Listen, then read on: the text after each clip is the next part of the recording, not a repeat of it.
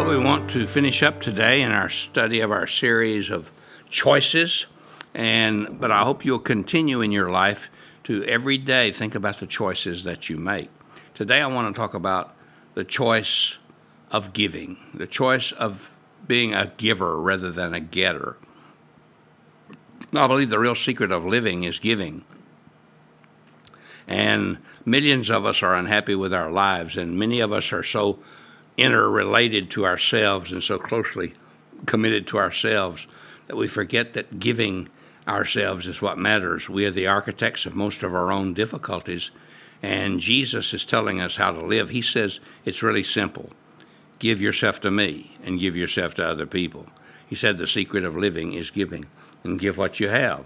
Paul reminded the Ephesian elders in his last words to them not to forget Jesus' words. He said, It is more blessed to give than it is to receive. Acts 20, 35. And then in Luke 6, 38, listen to what Jesus said. Jesus was talking about the fact that it's really special to let God have his way in our lives and to glorify him in everything that we do. And he said, Give and it will be given you a good measure, pressed down, shaken together, and running over, will be poured out into your lap. But with the measure you give, the measure will be given to you. In other words, as you give, you will receive. Somebody said, you know, it's good to give, but receiving's good enough for me. And I think that's the way most of us feel. But if we're going to find life, it's learn to give. And it's always becomes when we begin to give, it becomes such a joy. We begin to experience so much blessing. Give is one of God's favorite words. It certainly ranks high in the scriptures. Believe is used like 272 times in the scripture. Pray is used 371 times in the scripture. But love is used 700 uh, and love is used 714 times but giving is used 2,162 times. So it might be God's favorite word because give means love, give means faith, give means goodness. Give just about sums up everything else. You see, there are two kinds of people in the world the givers and the takers. Now, which one are you? I want to tell you why Jesus wanted us to give, why he said it's more blessed to give than it is to receive. He knew the benefits of being a giver and he wanted us to get in on them. Proverbs 22 9 says that the generous man himself will be blessed. An old Chinese Proverbs says a bit of fragrance always brings to always comes to the hand that gives roses because you see the roses leave their fragrance on the hand of the giver. Notice first, giving makes us healthier. Scientific studies reveal that people who give themselves to God and other people are healthier than those who don't. There have been all kinds of studies. One was a 10 year study in Michigan. Uh, one was the insurance study, a, a, life insurance study of people who lived to be 100. Most of all of these people were characterized by one special thing they were givers. Uh, Norman Cousins in the UCLA School of Medicine discovered that those who give have better immune systems than those who don't. And blood pressure is better for those who give than those who don't. I don't know this. Well, these are studies. Uh, these are not anything related to Christian churches or, or, or colleges. They're all secular institutions that have discovered as you give, you actually, as a giver, giving yourself, giving your money, giving your time, that it makes you healthier. It makes you have a better life. But also, giving does a lot more. Giving makes you happier. And that's why Jesus said it's more blessed. It makes you happier to give than it, does to receive. And that's why the Proverbs writer says, Generous men will prosper.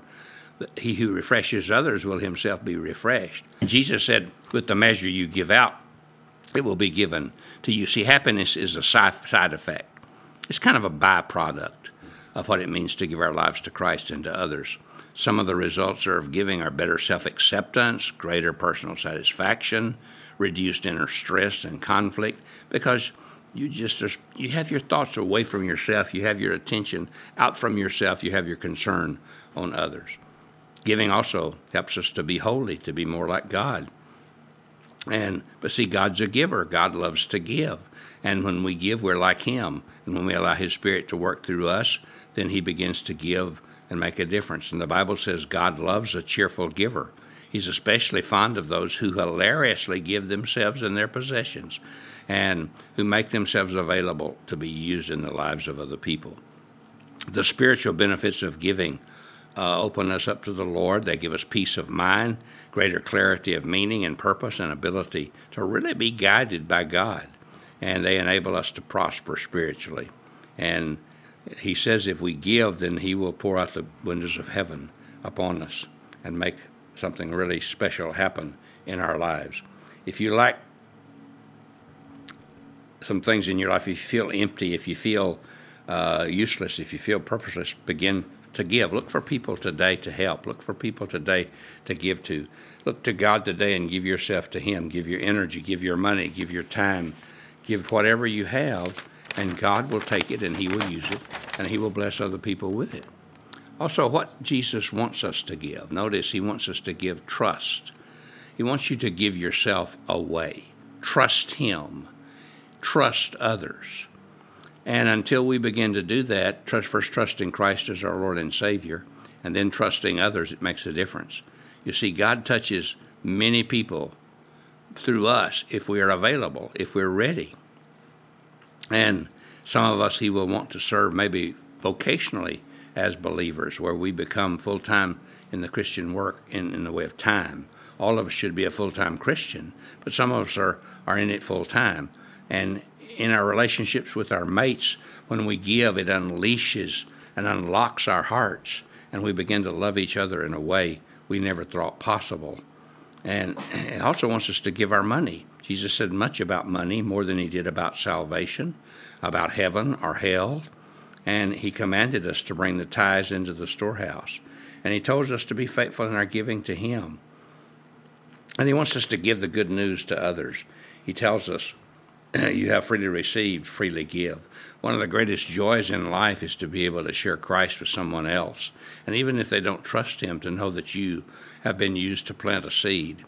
I've had people I've talked to years later come to Christ and say, It was when you shared with me back so and so and so and so that I first began to think about and begin to uh, see my need to trust Christ.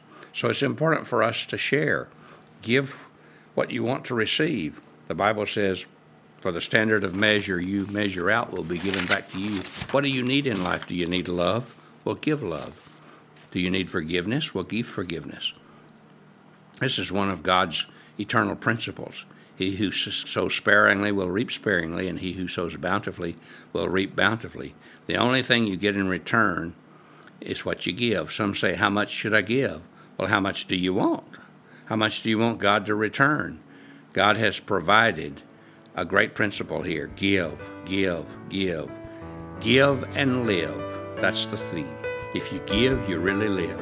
So I encourage you to become a giver, not a taker, not even a getter, but a giver. And God will show you what life is really all about. God bless you. Have a great day.